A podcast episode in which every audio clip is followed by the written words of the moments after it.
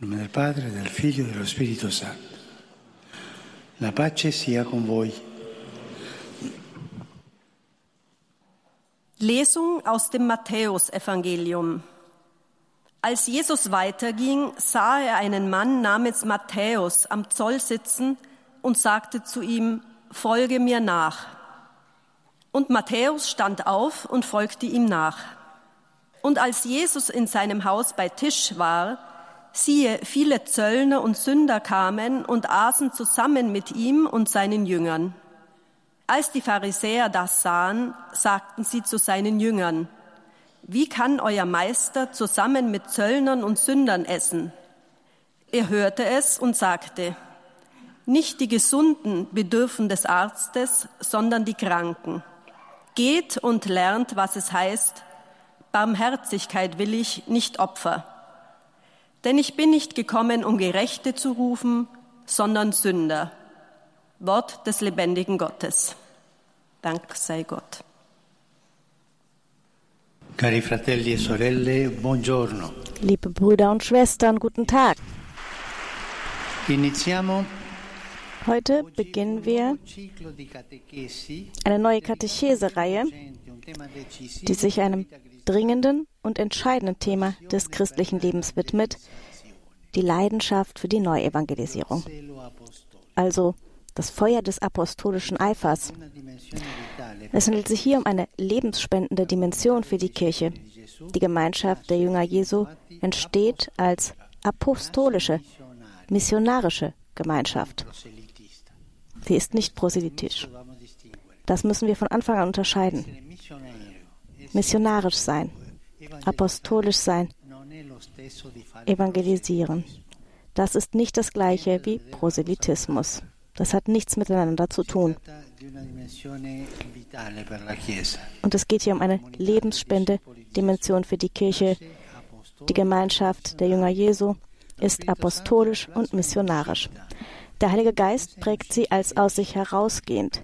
Eine Kirche, die aus sich herausgeht, damit sie nicht auf sich selbst ausgerichtet, sondern extrovertiert ist, mutiges und ansteckenden Zeugnis Jesu, das danach strebt, sein Licht bis in die äußersten Enden der Erde zu bringen.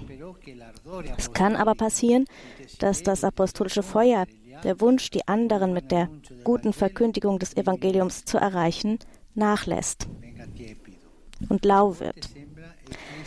Manchmal scheint es Verdunklungen zu geben. Das sind verschlossene Christen, die nicht an die anderen denken. Aber wenn das christliche Leben den Horizont der Verkündigung aus dem Blick verliert, dann wird es krank. Es verschließt sich in sich selbst, wird selbstbezogen. Es verkümmert. Ohne das Feuer des apostolischen Eifers wird der Glaube welk. Die Mission ist hingegen der Sauerstoff des christlichen Lebens. Sie stärkt und reinigt es. Machen wir uns also auf den Weg, die evangelisierende Leidenschaft wiederzuentdecken, ausgehend von den Schriften und Lehren der Kirche, um das Feuer des apostolischen Eifers aus diesen Quellen zu heben. Wir gesellen uns dann auch zu einigen lebendigen Quellen, einigen Glaubenszeugen, die in der Kirche die Leidenschaft für das Evangelium wiederentzündet haben, damit sie uns helfen mögen, das Feuer neu anzufachen, welches der Heilige Geist immer in uns brennen lassen möchte. Beginnen möchte ich heute mit einer Episode des Evangeliums, die in gewisser Weise emblematisch ist. Wir haben es gehört, die Berufung des Apostels Matthäus, wie er selbst sie in seinem Evangelium beschreibt, das, was wir eben gehört haben. Alles beginnt mit Jesus, der sah, so heißt es im Text, einen Menschen. Nur wenige sahen Matthäus so, wie er war. Sie kannten ihn als den, der am Zoll saß. Er war in der Tat ein Zöllner, also einer, der für das römische Reich, das Palästina besetzt hatte, die Abgaben eintrieb. In anderen Worten, er war ein Kollaborateur, ein Volksverräter. Wir können uns vorstellen, welche Verachtung das Volk für ihn empfand. Er war ein Zöllner.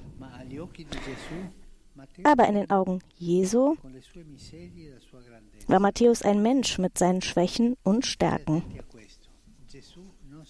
Gebt darauf acht. Jesus schaut immer danach, wie die Leute wirklich sind. Es geht ihm nicht um die Adjektive, sondern es geht um, um den Menschen. Dies ist ein Mann, dies ist eine Frau. Jesus geht zur Substanz. Die ganzen beschreibenden Adjektive sind ihm egal. E und während zwischen Matthäus und seinen Landsleuten Distanz herrschte, weil sie nur die beschreibenden Adjektive sahen, nähert sich Jesus ihm an, weil jeder Mensch von Gott geliebt ist. Auch Matthäus.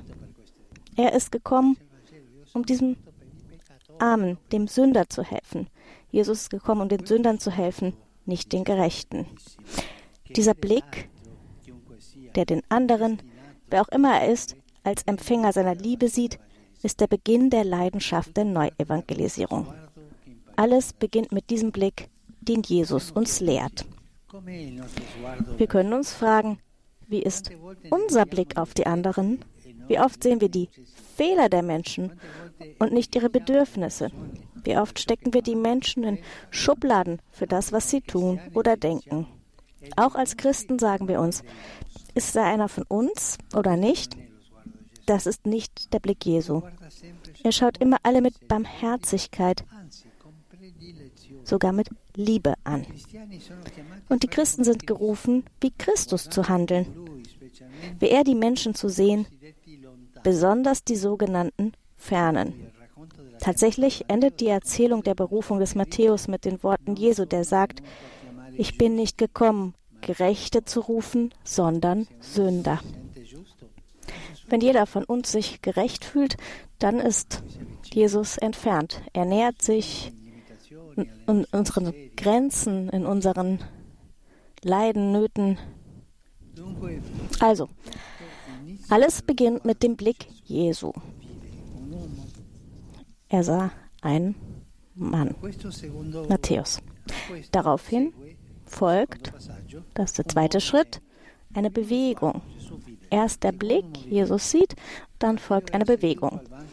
Matthäus saß am Zoll und Jesus sagte ihm, folge mir. Und er stand auf und folgte ihm. Es fällt auf, dass der Text die Bewegung betont. Er stand auf. Warum ist dieses Detail so wichtig? Weil es in der damaligen Zeit so war, dass der, der saß, Autorität hatte gegenüber denen, die vor ihm standen und zuhören mussten oder wie in diesem Fall, um die Abgaben zu zahlen. Wer saß, hatte also Macht. Das Erste, was Jesus tut, ist, Matthäus von seiner Machtposition zu lösen. Vom Sitzen und die anderen empfangen, bringt er ihn dazu, eine Bewegung zu den anderen hinzumachen. Er bringt ihn dazu, eine Position der Überlegenheit aufzugeben, um ihn gleichzustellen mit den Brüdern und ihm den Horizont des Dienens zu eröffnen. Dies tut Christus und dies ist fundamental für die Christen. Wir Jünger Jesu, wir Kirche, sitzen wir da und warten darauf, dass die Menschen zu uns kommen? Oder sind wir in der Lage aufzustehen, den anderen entgegenzugehen, die anderen zu suchen? Es ist nicht christlich zu sagen, ja, ich sitze hier und kommt. Nein, du musst den ersten Schritt tun, du musst die anderen suchen. Ein Blick, eine Bewegung und drittens ein Ziel. Nachdem er aufgestanden ist und Jesus gefolgt ist, wohin wird Matthäus gehen? Wir könnten uns vorstellen, dass, nachdem er das Leben dieses Mannes geändert hat, der Meister Matthäus zu neuen Begegnungen und neuen spirituellen Erfahrungen führt. Aber nein, oder zumindest nicht direkt. Zuerst geht Jesus zu seinem Haus, wo Matthäus ihm ein großes Gastmahl bereitet, an dem viele Zöllner teilnahmen. Das heißt, Leute wie er. Matthäus ist wieder in seiner Umgebung, aber er ist verwandelt und er ist dort mit Jesus.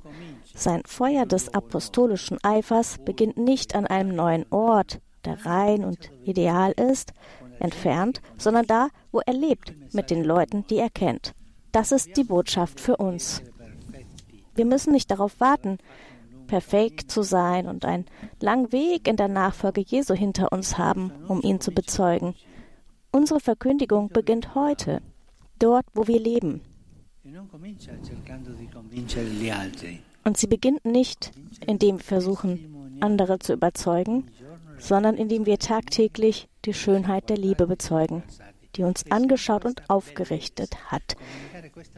Diese Schönheit, diese Schönheit ist es, die die Menschen überzeugt, nicht wir. Wir sind die, die verkündigen.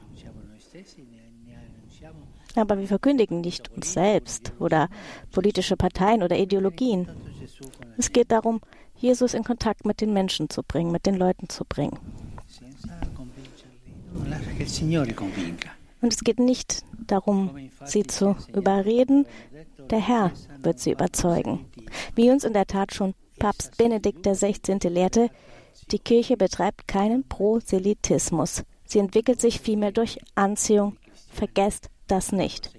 Wenn ihr Christen seht, die Proselytismus betreiben, die euch zum Beispiel eine Liste geben mit Leuten, die ihr überzeugen sollt, das sind keine Christen. Die sind nur verkleidete Christen. Die Kirche wächst nicht durch Proselytismus, sondern durch Anziehung. Ich erinnere mich in einem Krankenhaus in Buenos Aires. Dort waren die Schwestern, die dort arbeiten. Es waren wenige Schwestern. Es war schwierig für sie, das Krankenhaus zu betreiben. Und deswegen kam eine Gemeinschaft von Schwestern aus Korea, die ihnen helfen sollte.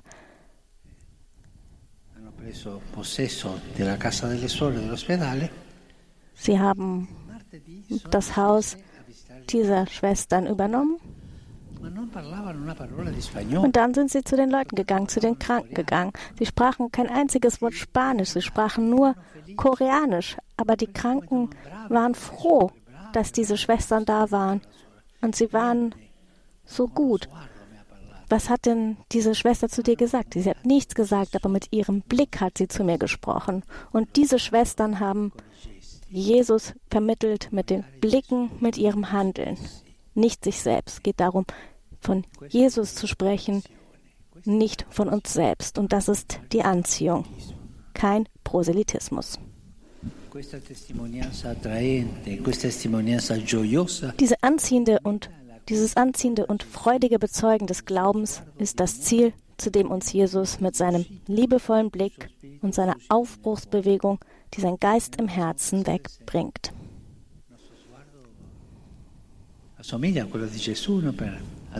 Also ähnelt unserem, unser Blick dem Blick Jesu? Schaffen wir es auch, die Menschen anzuziehen? Denken wir darüber nach. Danke. Heiliger Vater, die Gläubigen deutscher Sprache möchten Ihnen ihre herzliche Zuneigung und aufrichtige Verbundenheit bekunden und versichern Sie zugleich Ihres Gebets in allen Anliegen Ihres universalen apostolischen Dienstes. Zum Schluss dieser Audienz singen wir gemeinsam das Vaterunser in lateinischer Sprache. Danach wird der Heilige Vater den apostolischen Segen erteilen. Gern schließt er darin ihre Angehörigen ein, besonders die Kinder, die älteren Menschen und die Leidenden. Er segnet auch ihre Rosengrenze und die übrigen Andachtsgegenstände, die sie dafür mitgebracht haben. Es folgt nun eine Zusammenfassung der Katechese des Heiligen Vaters in deutscher Sprache. Liebe Brüder und Schwestern, die Sendung der Kirche und unser Leben als Christen besteht darin, das Evangelium bis an die Grenzen der Erde zu verkünden. Mit dieser neuen Katechesereihe wollen wir die Leidenschaft für die neue Evangelisierung wiedergewinnen, indem wir das Feuer des apostolischen Eifers für die Mission der Kirche neu entfachen. Dazu blicken wir zunächst auf die Berufung des Apostels Matthäus, die uns von einem Blick, einer Bewegung und einem Ziel berichten. Seine Berufung beginnt damit, dass ihn Jesus mit dem Blick der Liebe ansieht. Er achtet nicht auf das, was andere über ihn denken, sondern für ihn ist er, wie jeder Mensch, Empfänger seiner Liebe und Barmherzigkeit. Und so beginnt auch die Leidenschaft für die Evangelisierung, auf unsere Nächsten hinzusehen, wie es Jesus tut. Zweitens ruft Jesus Matthäus in seine Nachfolge, setzt ihn in Bewegung und öffnet ihn für den Dienst an seinen Mitmenschen. Matthäus Ziel liegt nicht in der Ferne. Verändert durch seine Berufung kehrt er mit Jesus nach Hause zurück. Dort beginnt sein apostolischer Eifer. Das soll uns sagen, Verkündigung beginnt dort, wo wir leben, hier und heute, und mit einem anziehenden und freudigen Zeugnis der Schönheit der Liebe, mit der Jesus uns anblickt und in seine Nachfolge ruft. Der Heilige Vater richtet nun einen kurzen Gruß auf Italienisch an die deutschsprachigen Gläubigen. Saluto con affetto i fedeli in lingua tedesca. Come ci ha insegnato Papa Benedetto XVI, vi invito a guardare con fiducia Gesù Cristo il Salvatore. Così possiamo sperimentare, come l'Apostolo Matteo, l'amore e la misericordia del Signore. Dio benedica tutti. Von Herzen grüße ich die Gläubigen deutscher Sprache. Wie Papst Benedikt XVI. uns lehrte, lade ich euch ein, voll Vertrauen auf Jesus Christus, den Erlöser, zu schauen. So können wir, wie der heilige Matthäus, die Liebe und Barmherzigkeit des Herrn erfahren. Gott segne euch alle.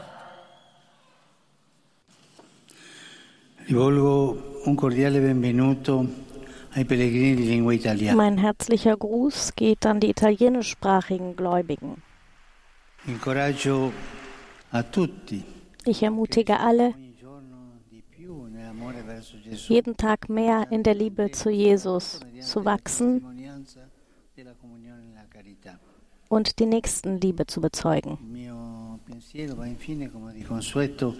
Meine Gedanken gehen wie immer auch zu den alten, jungen und kranken Menschen sowie, den, sowie zu den Neuvermählten.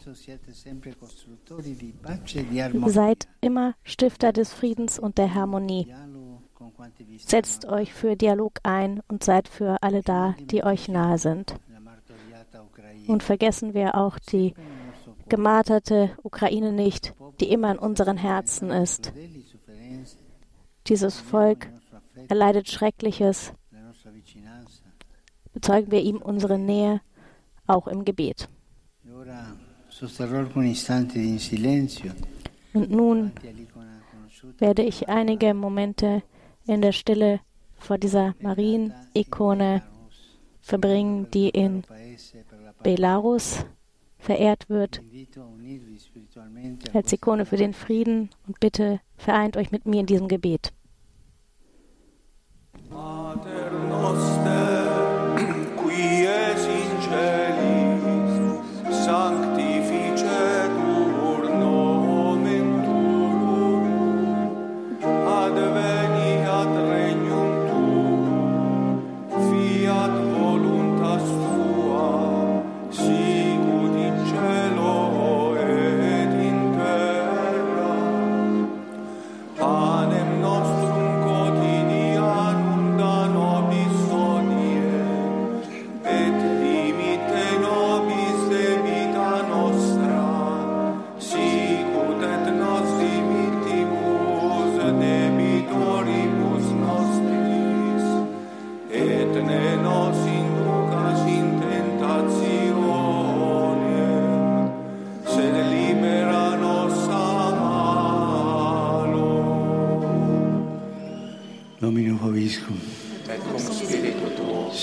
Domini benedictum.